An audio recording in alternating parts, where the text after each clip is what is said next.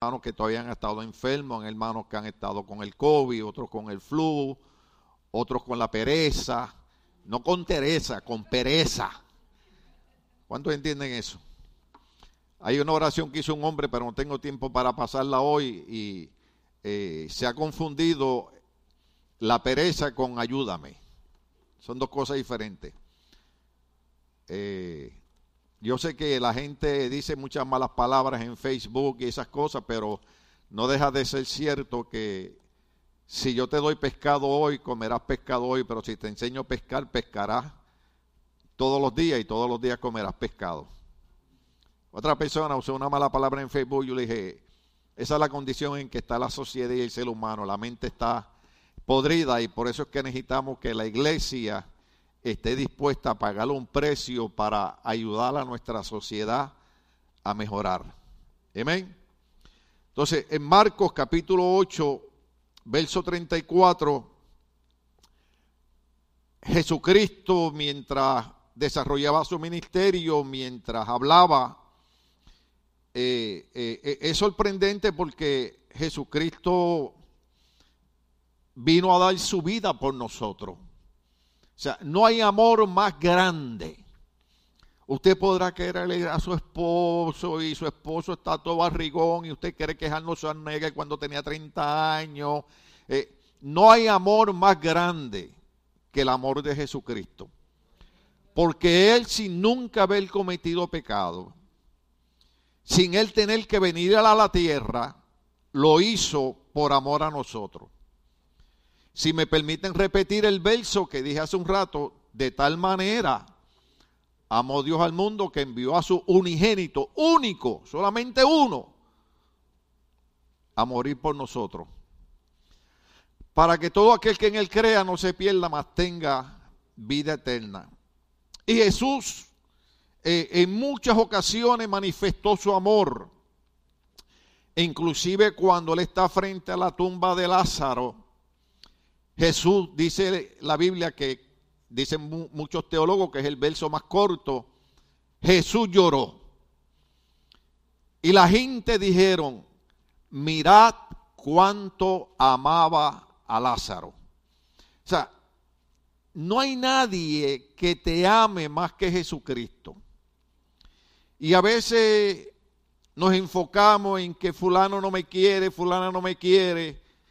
¿Puedo decirle aquí algo feo? En Puerto Rico, para que no sea una mala palabra, voy a decirlo más decente, que se vayan a la porra. Yo sé que muchos de ustedes están diciendo, what is that? Bueno, hice la porra, es, sigue caminando. A mí no me hace ni bien ni mal si te quedas o te vas. No hace ninguna diferencia. Porque después que el Señor me siga amando, después que el Señor siga estando conmigo, aunque me deje quien me deje, yo sigo viviendo feliz. Y la promesa del Señor es, he aquí yo estoy con ustedes todos los días de vuestra vida hasta el fin. Pero malinterpretamos y creemos que el amor del hombre, que el amor de la mujer es más grande que el amor de Dios. No, el amor del hombre y de la mujer es bonito, ¿verdad? Eh, eh, eh, el del esposo, la esposa, los padres, los hijos.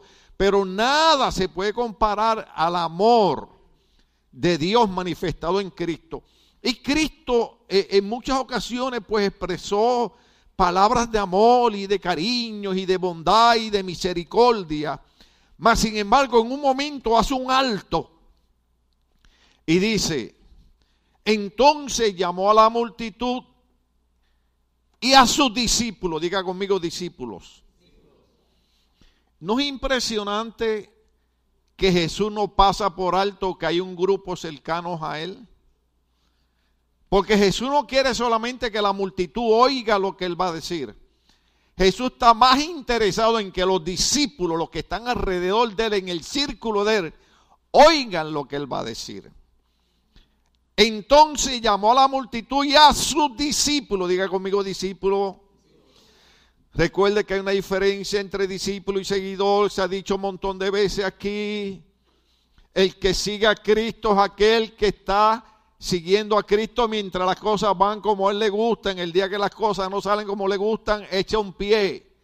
El discípulo obedece a Cristo, salgan las cosas buenas o salgan las cosas malas. Por eso el apóstol Pablo era discípulo. Porque el apóstol Pablo dice, he aprendido a contentarme cualquiera sea mi situación. Cuando estoy bien, estoy contento. Cuando estoy mal, estoy contento. Cuando estoy sano, estoy contento. Cuando estoy enfermo, estoy contento. Cuando tengo dinero, estoy contento. Cuando no tengo dinero, estoy contento. Cuando estoy libre, estoy contento. Cuando estoy preso, estoy contento. No importa cuál sea la situación, estoy contento. Él era discípulo.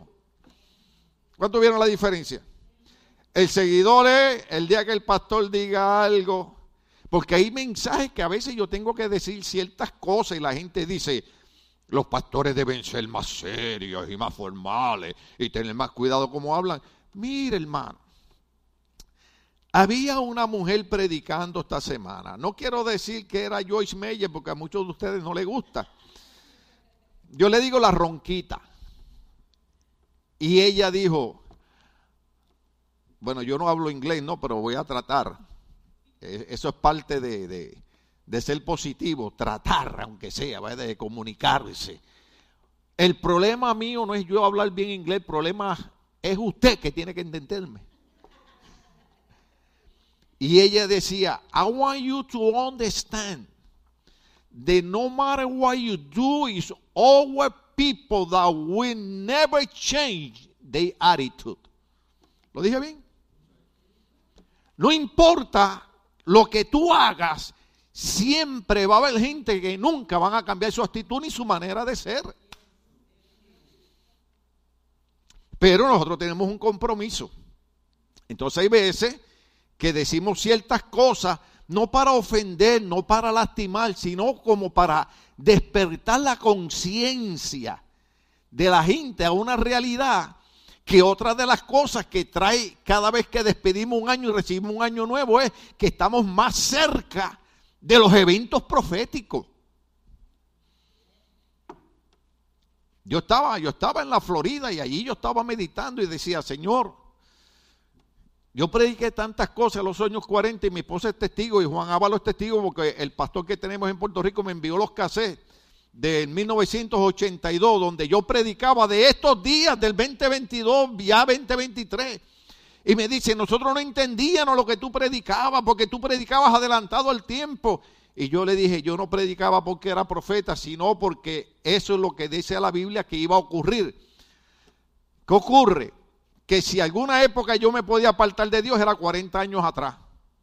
Pero ahora viendo los eventos proféticos que hablamos 40 años atrás, que no los habíamos visto y ahora los estamos viendo, ahora hay que estar dispuestos a pagar el precio de servir a Cristo. La idea no es lastimar, no es herir, es despertar la gente. ¿Cómo nos despertaban nuestros padres? Con un correazo, a otro con un buen palo en la escoba, de la escoba en la cabeza. Eh, hoy, en día, hoy en día eh, tenemos políticos, yo lo voy a decir aquí, mi nombre es José Alberto Mejía Rivier, me conocen como Tim, y quiero decir algo, montones de políticos sin vergüenza, que lo que les importa es la posición y el dinero, no les importa qué pase con la familia, andan quitando leyes que protegían la familia Hoy en día hay una familia sufriendo la muerte de un oficial de la policía del departamento del alguacil que murió porque un juez le bajó la fianza a un hombre que tenía que mandarlo a cadena perpetua, le bajó la fianza, el hombre salió libre y mató a un policía. Los días que estamos viviendo. Cuando los pastores decimos las cosas, la gente dice, los pastores son unos religiosos. Cuando lo hizo un psicólogo, oh, el doctor dijo. Nosotros 10 años aquí atrás dijimos, todo drogadicto que yo he conocido empezó fumando marihuana. Nosotros venimos de allá.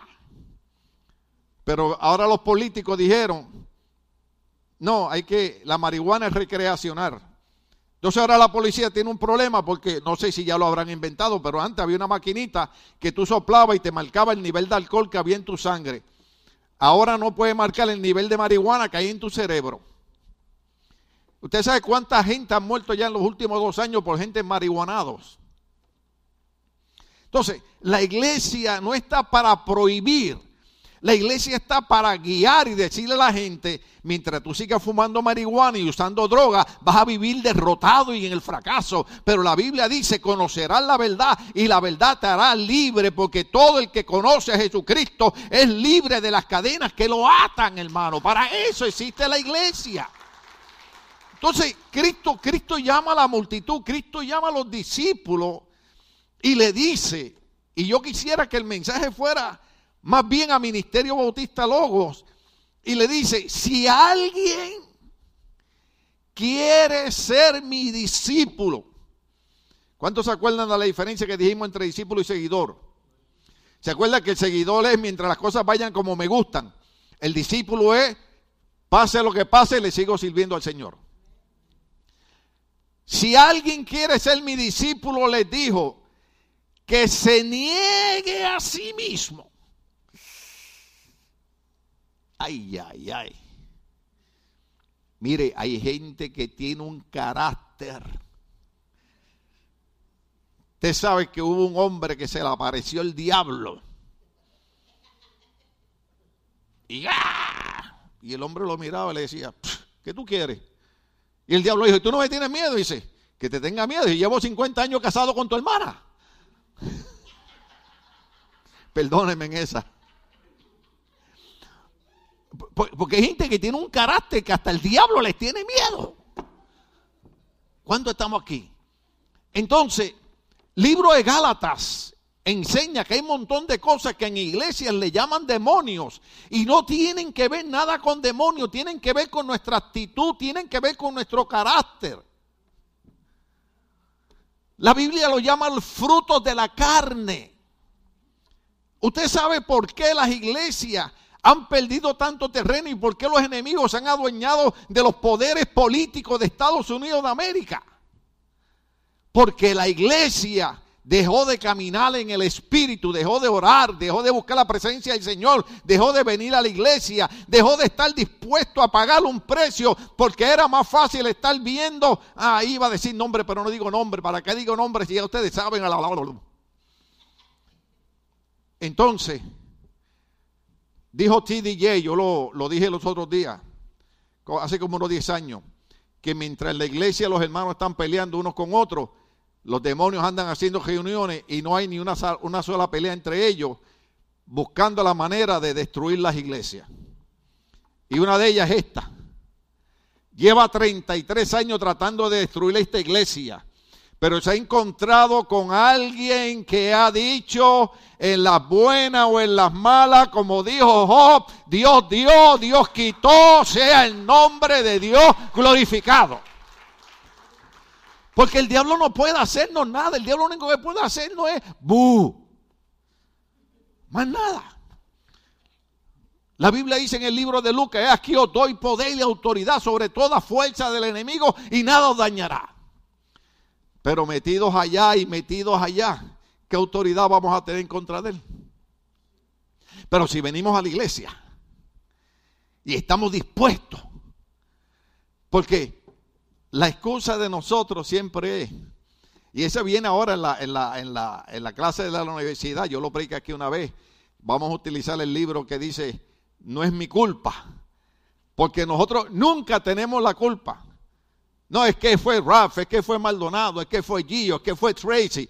No, yo nunca tengo la culpa. Nosotros estamos aquí. Entonces, bueno, dijo Tidi, ellos no pelean, ellos no discuten, ellos no celan cargos, ellos no celan puestos, ellos trabajan en unidad. Y la oración más grande que la dimos en la Universidad Teológica fue el capítulo 17 del Evangelio según San Juan, cuando Cristo dijo, Padre, yo te pido que ellos sean uno como tú y yo somos uno. La iglesia debe orar, la iglesia debe congregar, la iglesia debe leer la Biblia.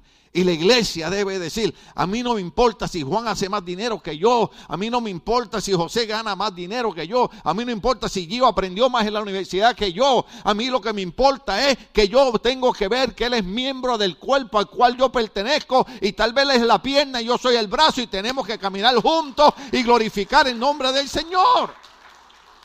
Por eso Cristo dice, si alguien quiere ser mi discípulo, Discípulo, discípulo. El Señor no quiere seguidores. Ya vamos a, vamos a suspender eso. Eso se tuvo que haber ido con el 2022 y con el COVID, con todas las malicias esas que existen. Tenemos que, 2023 es.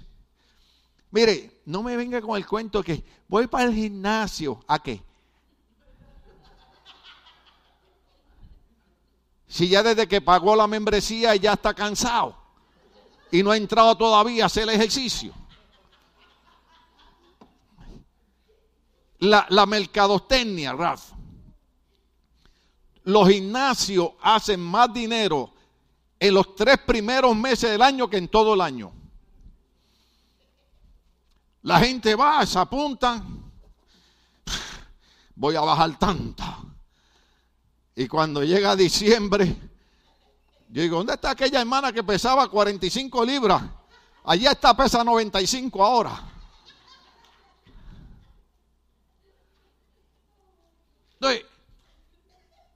Seguidor, que se vaya. Vamos a convertirnos en discípulos.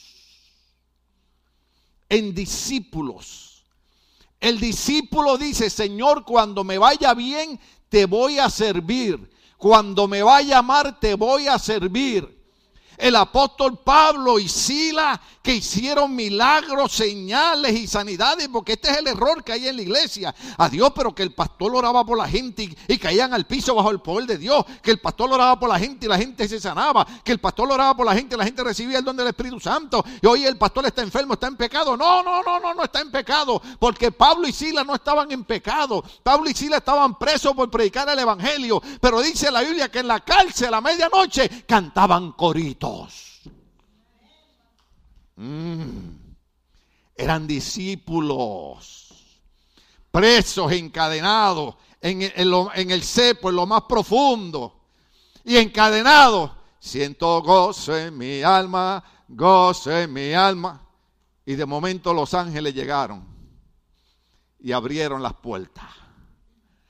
Porque en la alabanza hay poder. No, si este año sigo con Apocalipsis, sigo con los 22 cánticos de Apocalipsis. A ver si venimos al devocional. A ver si venimos y cantamos con los hijos de Asaf. Porque hay gente que recibe sanidad mientras está cantando. Cuando levantamos las manos y adoramos y bendecimos el nombre de Dios y cantamos. Es más, yo, yo quería cantar. Y hay cosas que yo no comprendo. Porque hay momentos los otros días yo no sé si volví loca a mi esposa porque estaba estudiando la palabra y yo pongo el famoso YouTube ese y puse himnos de una iglesia bautista de Costa Rica, pero himnos antiguos, viejos. A solas al huerto yo voy cuando duerme aún la foresta y en paz y... porque eran himnos que lo escribían hombres que adoraban a Dios con el corazón. No agarraban la música del mundo que la gente baila cosas indecentes para cantarlas en el altar, sino que buscaban a Dios en oración, ayuno, en, en, una vida de santidad. Y ahí el Espíritu Santo le daba cánticos, cánticos que ahora son aburridos, pero fueron cánticos que sanaron gente, levantaron paralíticos, abrieron los ojos a los ciegos y si hubieron milagros, ¿sabe qué? En cánticos que se buscaban en la presencia de Dios. Yo he estado en conciertos, que hay músicos que bajan de tocar, conciertos cristianos, debo aclarar, que los músicos cristianos bajan y se van detrás del altar a fumar. Con mis propios ojos, como decía mi mamá, con estos ojos que los gusanos se van a comer. Bueno, los míos no voy, yo me voy con el Señor. ¿Ah? Hermano, los músicos de la iglesia. La doctora Liz Millán dijo aquí, ¿sabe lo que significan los hijos de Asaf? Era el grupo que llevaba al pueblo a la presencia de Dios. Los músicos deben ser hombres y mujeres consagrados y dedicados a Dios, porque cuando vienen aquí es como el pastor. Cuando yo vengo a predicar, yo tengo que pensar que esto es un doctor que me va a operar con las manos llenas de grasa. Uh, estamos empezando el año. Aleluya. No nos va a dar tiempo el año para terminar el mensaje de hoy. Sea Dios glorificado. Pero ahí le damos, ahí le damos, ¿sí? Entonces dice,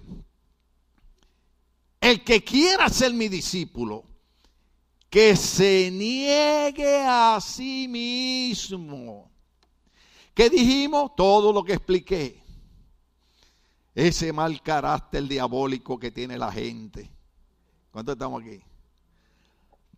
Deje de estar robándole a la gente. ¿Cuántos estamos aquí?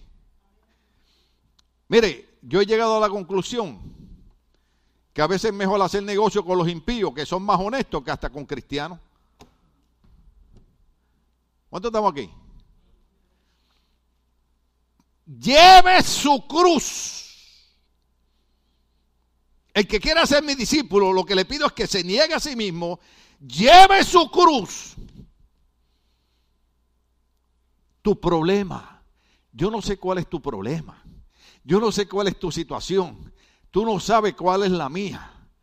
Pero Dios me dice, lleva tu cruz y sígueme. Si te sano, sígueme. Si te quedas enfermo, sígueme. Toma tu cruz y sígueme. ¿Estás dispuesto a pagar el precio? ¿Mm? Ay, es que me gusta aquella. Es que me gusta aquel. Y si aquella no es la que Dios quiere para ti, aquel no es el que Dios quiere para ti. ¿Estamos aquí? Predico. ¿Ah? ¿Tú has doblado rodillas? Padre, yo quiero, tú sabes, tú, alabá, chama, cándara, bacaya. ¿Ah? Tú has doblado rodillas, tú, tú, tú has orado a Dios por la pareja. ¿Ah? ¿Por qué? ¿Cuántas veces yo le he dicho? Yo le digo a todo el mundo, yo le digo a todo el mundo cuando los caso, dentro de un año vean el video otra vez. Vean el video de nuevo. Porque el día de la ceremonia, el amor se sale por los poros. ¿Ah? Y lloran. ¡Ah! Lágrimas de cocodrilo. Los cocodrilos no lloran. ¿Cuánto estamos aquí? Un año después, no, pastor, es que esa mujer yo me equivoqué, es que ese hombre yo me equivoqué. Ah, es que Dios me lo dio. No, Dios no te lo dio. Tú lo escogiste. Es diferente. ¿Ah? Yo conocí un hombre que la esposa era fea con F de fracaso.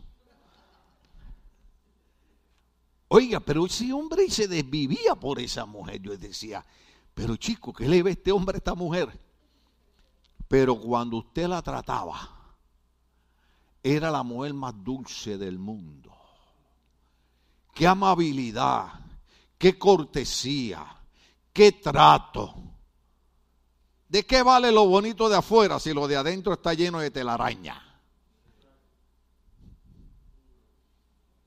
Entonces Jesús dijo, toma tu cruz y sígueme.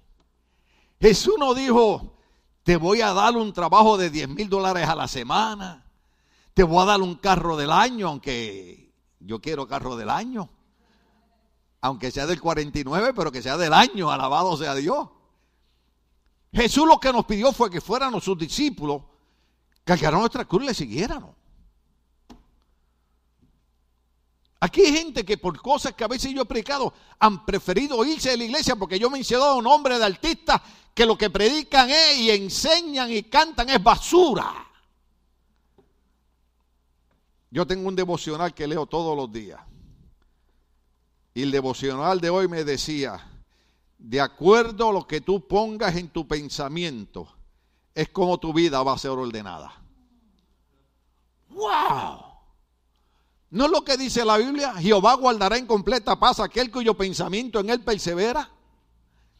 Si yo me levanto por las mañanas y digo, Señor, tu palabra dice, bendita será tu entrada, bendita será tu salida, eso es lo que yo pongo en mi mente, mi, mi, salida será bendecida y mi entrada será bendecida. Si yo le digo al Señor, Señor, tu palabra dice que los ángeles son administradores a favor de los que van a alcanzar la salvación, por eso cada vez que mis hijos salen de mi casa, digo, Señor, activa tus ángeles y envíalos para que los guarden y los cuiden. Porque lo que yo ponga aquí es cómo me voy a mover. ¿Cuánto estamos aquí? ¿Hay lucha? ¿Hay batalla? Sí las hay. Pero la Biblia dice que el que está en nosotros es mayor que el que está en el mundo. Usted no me entendió esa parte. El que está en nosotros es mayor que el que está en el mundo. Cristo dijo, el príncipe de este mundo es el diablo, pero dijo, recibiréis poder cuando venga sobre vosotros el Espíritu Santo. Y el Espíritu Santo está sobre nosotros, y el Espíritu Santo está dentro de nosotros, y el Espíritu Santo vive entre nosotros. Y cuando creemos, Él nos sella con el Espíritu Santo. El que está en nosotros es mayor que el que está en el mundo. Y esa es la manera que tenemos que empe empezar este año. No es que quien me profetizó me dejó de profetizar. La gente está loco con las profecías. Lea la Biblia. La idea es, Señor, yo voy a caminar este 2023 como sea.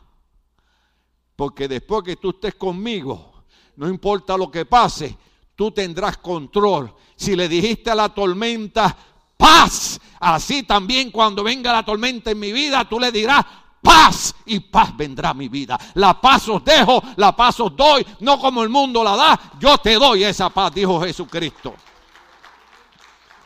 Ay, me falta todavía entrar al libro, ¿qué hacemos? ¿Nos tiramos todo el año aquí? Ya algunos dejaron de ser discípulos. Lleve su cruz y me siga. Hay otro verso bíblico que es bien interesante. Filipenses capítulo 3, verso 13. Filipenses 3, 13 dice de esta manera. ¿Estamos ahí?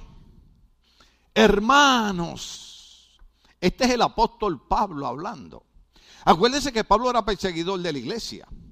Pablo arrastraba a las mujeres por el pelo y, las maltrataba y metía a los hombres presos y él creía que estaba haciendo algo por Dios y lo que estaba era que cuando el Señor se le apareció le dijo, Saulo, Saulo, porque ese era su nombre griego, ¿no? Saulo, Saulo, ¿por qué me persigues? Jesús le dijo, no estás persiguiendo a la iglesia, me estás persiguiendo a mí. Cuando la gente ataca a la iglesia, no es a nosotros que nos está atacando, es al Señor. El Señor le dijo a los discípulos, cuando hablen mal de ustedes, no es de ustedes que están hablando mal, es de mí que están hablando mal. Entonces dice Pablo, están ahí. Hermano, no pienso que yo mismo lo haga logrado ya. O sea, él está diciendo, no soy más santo que nadie. No soy mejor que nadie. He trabajado para el Señor, le he hecho un montón de cosas que nadie ha hecho, pero no es que lo haga, no he llegado al reino de los cielos todavía. Por eso es que yo dije que estoy contento de ser pastor de seres humanos, no de ángeles. No de gente que aparenta una cosa en la iglesia y en la casa son otra. Oye, yo estaba leyendo un libro hoy y decía que tengas el favor de tu familia y no el de la iglesia. ¿Cuántos estamos aquí? Que mis hijas digan, papi en el altar es una cosa, en casa es un diablo. Yo le decía al esposo Stephanie, Así como soy en tu casa, así soy en el altar y así soy en mi casa. ¿Cuánto estamos aquí? Entonces dice, no he llegado al reino de los cielos. No soy más santo que nadie. No soy mejor que nadie. Tengo luchas, tengo problemas, tengo batalla. Mire, si alguien tenía batalla era Pablo. Hay un verso bíblico, usted lo busca en su casa, porque usted lee la Biblia todos los días. El verso bíblico, el apóstol Pablo dice, ¿Y acaso yo no tengo derecho de llevarme a una, a una hermana como mi esposa? ¿Qué quería decir eso? Que él deseaba casarse. Pero él decía a los hermanos, ¿cuántos son casados aquí? Ay, ay, ay, no sé ni cómo decirlo. Pero Pablo decía, el que se quiera casar, él decía, si se quiere quemar, quémese. Así decía Pablo, yo no. Pero él decía, pero yo me he hecho eunuco. ¿Sabe lo que es eunuco? Él se había privado del deseo de la mujer, de la intimidad sexual, con tal de agradar a Cristo. ¿Qué quiere decir? Que es posible dejar las cosas malas, que es posible ser un discípulo de Cristo y que sí podemos pagar el precio de servirle a Dios. Pablo lo hizo. Pablo dijo, yo no lo he logrado, pero he hecho un montón de cosas. Aquel se casó, aquella se casó, y yo me quiero casar, pero yo tengo que llevar el Evangelio a todas partes. Y prefiero estar soltero para poderme mover como yo me pueda mover. Hay gente que dice, ¿y por qué Dios no me da un esposo? ¿Y por qué Dios no me da una esposa? ¿Tú le has preguntado a Dios si Él tiene un ministerio en especial contigo? Si Él te quiere llevar a lugares donde te es más fácil ir solo que tener que... Ah.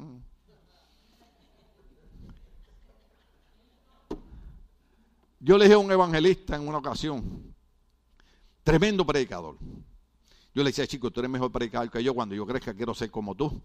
Yo le llevaba 40 años de edad de todas maneras. Y un día me dijo, pastor, me voy a casar. Y le dije, ah, te vas a casar, qué bien. Le dije, cuando te cases las cosas cambian. Cuando te cases ese relajito de estar predicando en un montón de iglesias tiene que cambiar. Cuando te cases ese relajito de estar viajando aquí, estar viajando allá tiene que cambiar. Porque la Biblia dice que el hombre casado tiene que atender a su mujer. ¿Cuánto estamos aquí? Predico de verdad. No he empezado el mensaje, estoy en la introducción. ¿Ah? Pero él no siguió el consejo. ¿Qué dije hace un rato que dijo la hermana predicadora? Que hay gente que nunca va a cambiar su actitud. Y él siguió. ¿Sabe dónde terminó? Divorciado.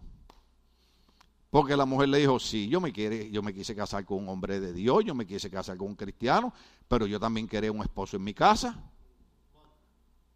¿Cuándo estamos aquí? Entonces, yo me caso con él, él me deja en la casa y se va. ¿Cómo es eso? ¿Cuándo estamos aquí todavía? Yo no entiendo ese sistema en, las iglesias. Yo no sé qué Biblia lee la gente. La Biblia que yo leo es diferente. Es más, voy a decir algo aquí bien loco, porque lo dije, lo hablé con alguien. Yo llevo 33 años de pastor aquí. Ya ustedes deben estar cansados de mí, hermano. Sinceramente, ustedes, ustedes, tienen que estar cansados ya. Ay, el pastor lo va a predicar otra vez. Ay, Dios mío. ¿Ah? Pues, yo tengo amigos míos que llevan tres años de pastor en un sitio el año que viene yo lo llamo. ¿Cómo está, siervo? ¿Cómo está la obra? No, pues se la entregué a fulano, ahora estoy predicando, eh, pastoreando en tal sitio. Tres años después lo llamo. ¿Dónde está? No, ahora estoy... Y se mueve, y se mueven de iglesia como de apartamento. Yo creo que ya está llegando el tiempo en que Dios me va a dar licencia para yo, mire, volar, porque 33 años la edad de Cristo. ¿Ve? Yo estaba viendo por allí, vi un anuncio allí que decía se vende, dije voy a chequear ahí a ver cuánto vale. Usted sabe, pero dije mejor me quedo en California porque el precio está muy alto. Entonces, ¿qué dice? No es que yo lo haya logrado. Usted ve cómo es Pablo, tan fuerte que Pablo hablaba. Mire cómo le explica a la gente. Yo no le he logrado, hermano. Yo no he llegado al reino de los cielos.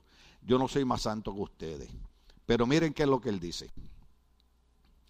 Más bien una cosa hago, olvidando lo que queda atrás. Olvídese del 2022. ¿Cuánto estamos aquí? Olvidando lo que queda atrás. Y, dígalo, esforzándome. ¿Cuántos saben lo que es esforzarse? Usted ha visto, usted ha visto la gente en los gimnasios que levantan 50 libras y de momento le ponen 75 y ellos dicen, las voy a levantar. Y usted lo ve mm, mm, mm, esforzándose. ¿Te ha visto gente corriendo? Si puedo correr 5 millas, a la milla y media ya está. Como el tipo del ejército aquel que se tiraba. Y él no me decía Mejía, me decía Majayas. Majayas give me water, give me water. Y yo sacaba la cantimplora de aquí, se la daba y seguía corriendo. Y él se tiraba al piso. Y por culpa de él, el sargento me regañó. Se tiró al piso y yo me detuve a ayudarlo. Y el sargento me gritó, me dijo, sigue corriendo. Y usted sabe, que cuando el sargento le dice sigue corriendo, usted tiene que seguir corriendo. Y yo seguí corriendo. Y dije, ¿cómo estará el hombre? El hombre, el hombre está ahí. Después, cuando llegamos al otro sitio, el sargento me llamó. Yo dije, me metí en problemas, me van a mandar a lavar los trastes. Y me dijo, si hubiera estado en guerra, en el momento que te detuviste ayudar a ese hombre, te hubieran matado. ¿Sabes lo que me dijo el sargento? Me dijo, yo vi que él no se cayó, él se tiró. Y esa lesión se me quedó aquí. En la iglesia es igual. En la iglesia hay gente que critica al pastor y habla del pastor. Ay, hay que visitar al hermano y hay que visitar a la hermana porque el pastor no va. No, ¿sabe por qué yo no voy? Porque la persona no se cayó, la persona se tiró.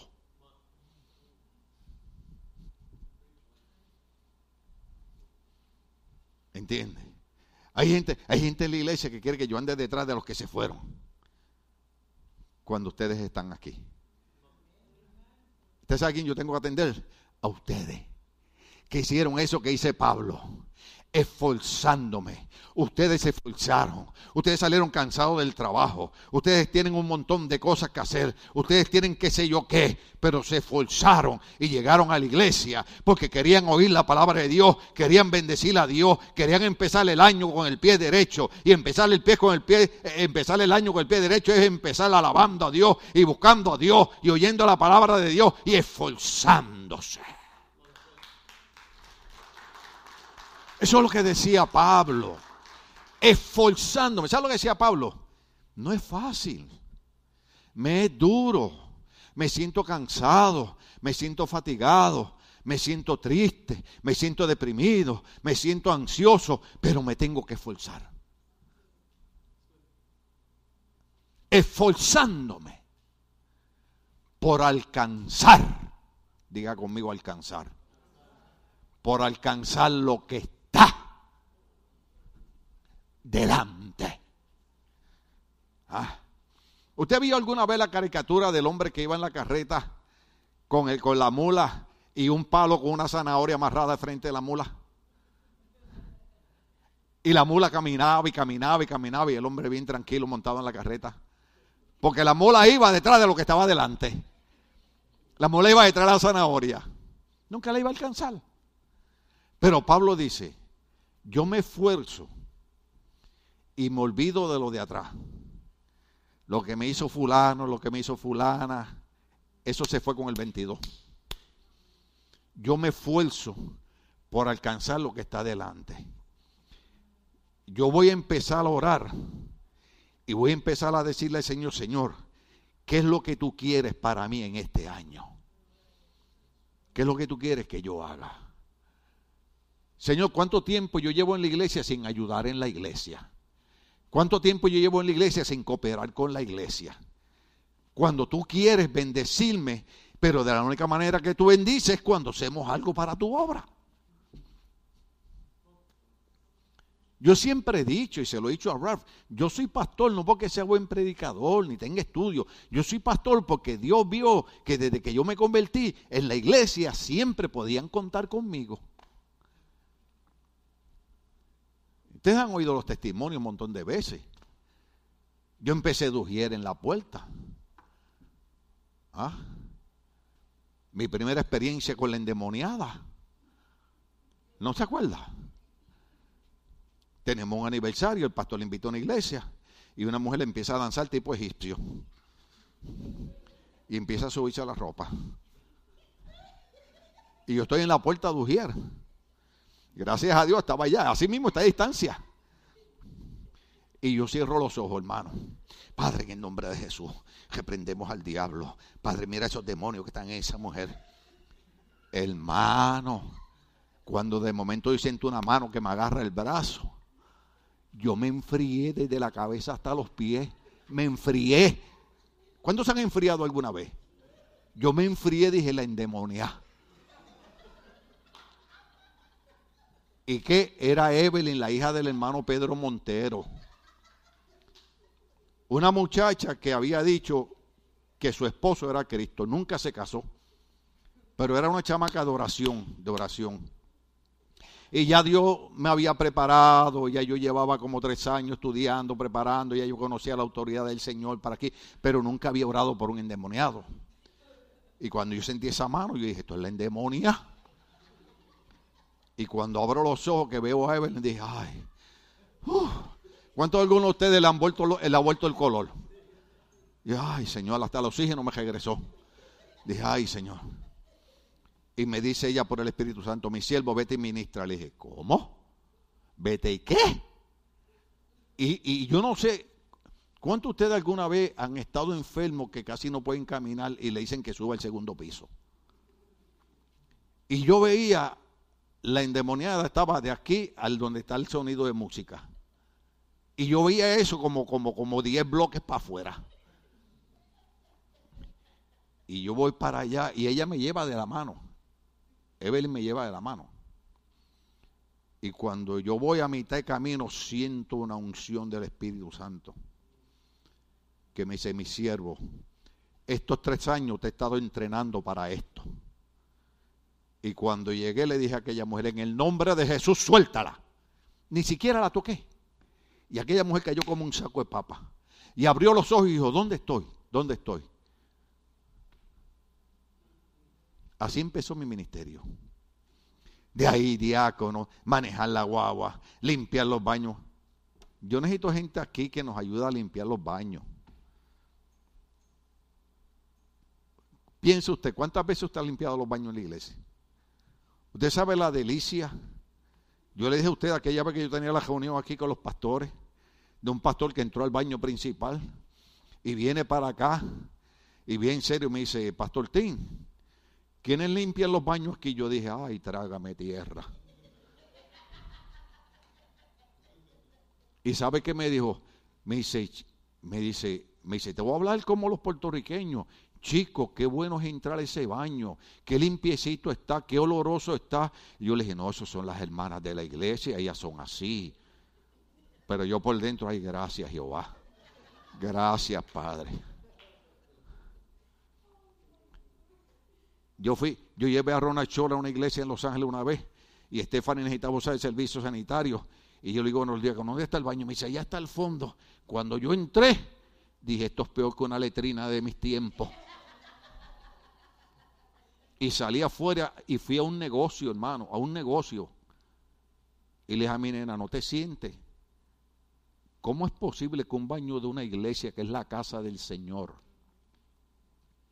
Una vez José Ángel, ay, pero se me fue el tiempo. Seguimos.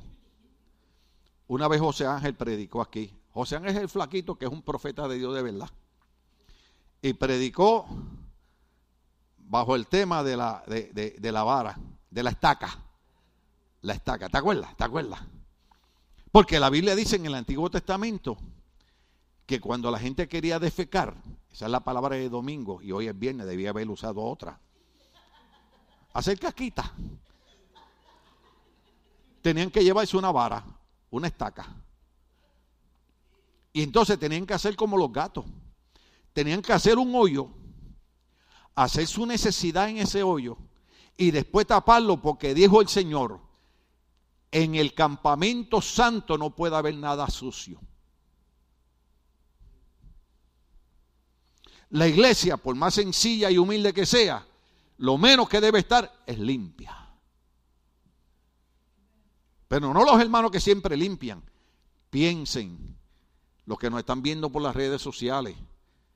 Yo sé que algunos pueden venir los viernes, pero por eso tenemos culto los miércoles, los viernes, los domingos, para que venga alguno de esos días. Están seis meses sin venir a la iglesia, después se preguntan por qué Dios no los ayuda. Si tú no tienes tiempo para Dios, ¿por qué le estás pidiendo a Dios que tenga tiempo para ti? Ay, pastor, usted vino mal de la Florida. El calor le hizo mal. El calor me hizo mal. Yo me metí un mofongo con carne allí. Que eso no lo brincaba un mono.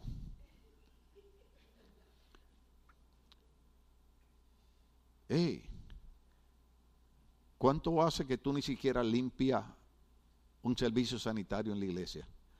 Ay, es que lo hace el hermano y lo hace la hermana. No, no. Dile al hermano y la hermana, la semana que viene lo hago yo. Y otro hermano le dice, y la otra semana lo hago yo. Y se turnean las cuatro semanas al mes. Y cada vez que esté limpiando el baño, diga, Señor, gracias, porque estoy haciendo algo para ti. Pero después que yo limpie el baño y lo deje bien oloroso, voy a decir siervo inútil soy, porque lo que tenía que hacer, eso fue lo que hice. ¿Cuánto estamos aquí? Les termino el mensaje en el 24. En enero del 24. Es que yo estoy bien agradecido con Dios. Porque el día 11, Facebook, que quiere imitar al Espíritu Santo, pero jamás podrá, podrá imitarlo, me recordó que en enero 11 del 2022 yo estaba hospitalizado en el Memorial Hospital con el COVID-19. Y el día 12 yo estaba todavía con el COVID-19. Y el día 13 yo estaba con el COVID-19. Pero entró el 23 y pasó el 11 y pasó el 12. ¿A cuánto estamos hoy? A 13. Y estamos a 13. Y yo no estoy en el hospital. Yo estoy aquí alabando y glorificando el nombre del Señor, diciéndole al Señor, yo voy a ser tu discípulo. Si estoy en el hospital, alabo tu nombre. Si estoy en el, en el altar, alabo tu nombre. La doctora me dijo, te tengo que dar un tratamiento de cinco días y me dio un día. ¿Sabe por qué? Porque Dios dijo, este siervo, no importa cómo sea, se esfuerza por trabajar para mí.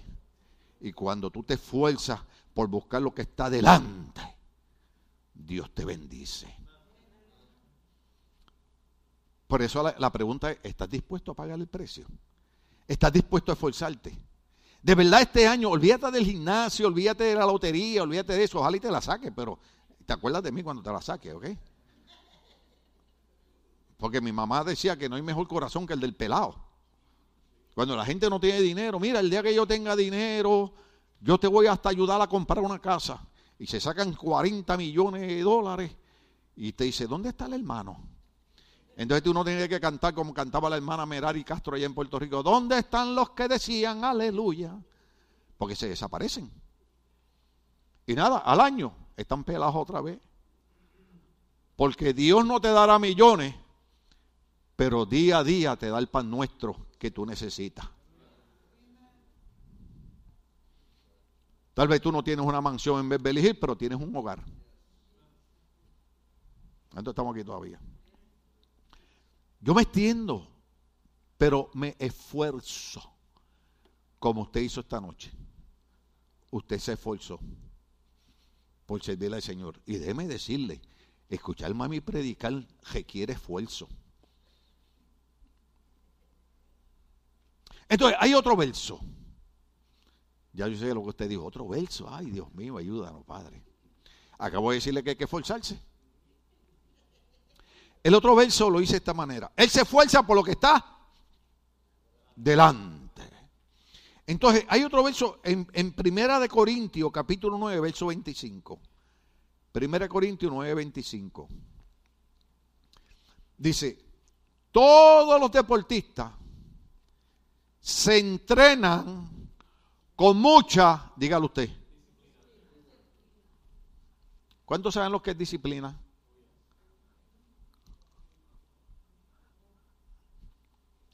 Yo estaba en Fort Jackson, en el sur de Carolina. Y yo iba caminando. En aquellos tiempos, cuando el ejército era para hombres, ya se me zafó, ya lo dije. Usted no podía caminar en los predios de entrenamiento, todo tenía que ser corriendo. Y como yo estoy cerca del edificio, de la barraca, voy caminando. Y un sargento me ve como decir desde el Atlante, hermano, ¿cómo ese hombre me vio? Yo no sé, un ojo de águila. Ferguson, morenito, que pelear con eso era mejor pelear con el diablo. Y desde allá me grita y me dice, Mahayas, ¿qué me feste? Yo dije, ¿de dónde diablo salió el negro este? Perdóneme, así fue, eso fue lo que dije. Y a esa distancia, yo me tuve que tirar al piso a hacer lagartijas. Usted sabe por qué, ¿verdad? Porque él no estaba haciendo malo conmigo. ¿Qué era lo que él me estaba enseñando? Disciplina. El pastor no es malo con la iglesia. El pastor lo que lo está es entrenando para que usted tenga disciplina en la vida. Yo no sé si es por ahí, por 2 Timoteo 2.7, donde, donde dice Dios no ha dado espíritu de temor, sino de valor, de poder y dominio propio. Me gusta cuando la doctora Carolyn Leaf traduce dominio propio por disciplina. Disciplina. Hay un horario para venir a la iglesia. Hay unos días para venir a la iglesia. Yo no sé si fue René o algo, que René es más espiritual que yo, que puso que la iglesia sea la razón por la cual tú pones excusas para no ir a otros lugares, pero que otros lugares no sean las excusas por no ir a la iglesia. Uy, eso dolió. Yo sentí el dolor de ustedes. Lo sentí acá. ¿Ah? Porque muchas veces la razón por la que se alarga la bendición de Dios es porque muchas veces Dios nos quiere bendecir, pero Dios nos ve que para cualquier cosa ponemos una excusa para no atenderlo a Él, pero para otras cosas no tenemos excusa. Entonces dice, todos los deportistas se entrenan. Y la iglesia, ¿cuánto ha oído el cántico ese que dice, al taller del maestro vengo? Usted sabe lo que es un taller, ¿verdad? ¿Usted ha entrado a un taller de un herrero? ¿Usted ha visto un herrero con un marrón dándole el hierro? Y lo mete en fuego y está hirviendo y después le da con el marrón para darle forma.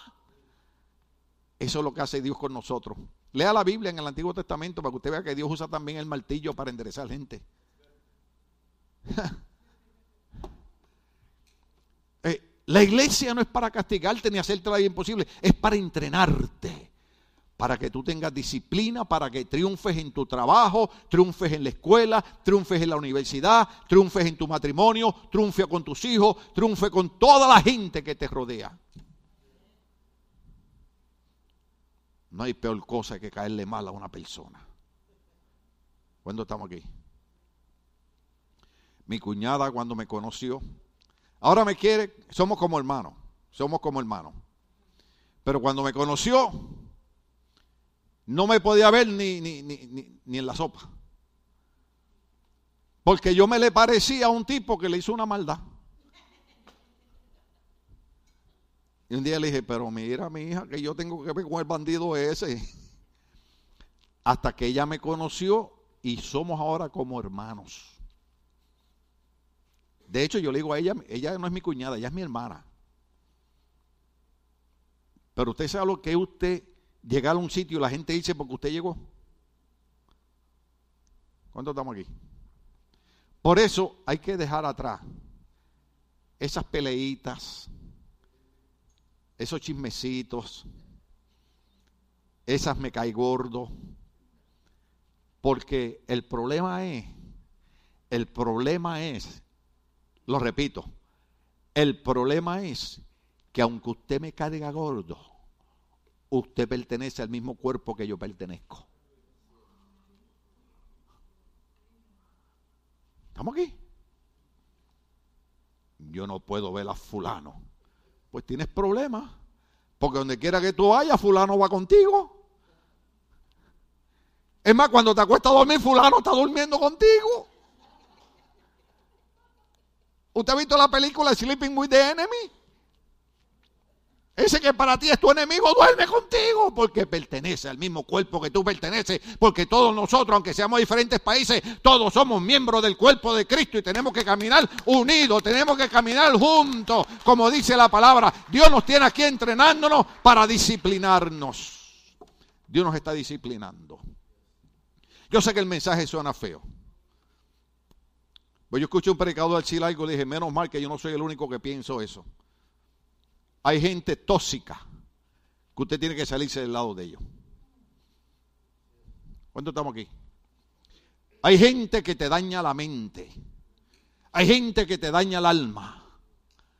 Y tú tienes que decirle, tú has sido mi amigo por muchos años, pero tu actitud ha cambiado, tu manera de pensar ha cambiado y yo quiero forzarme por alcanzar lo que está delante.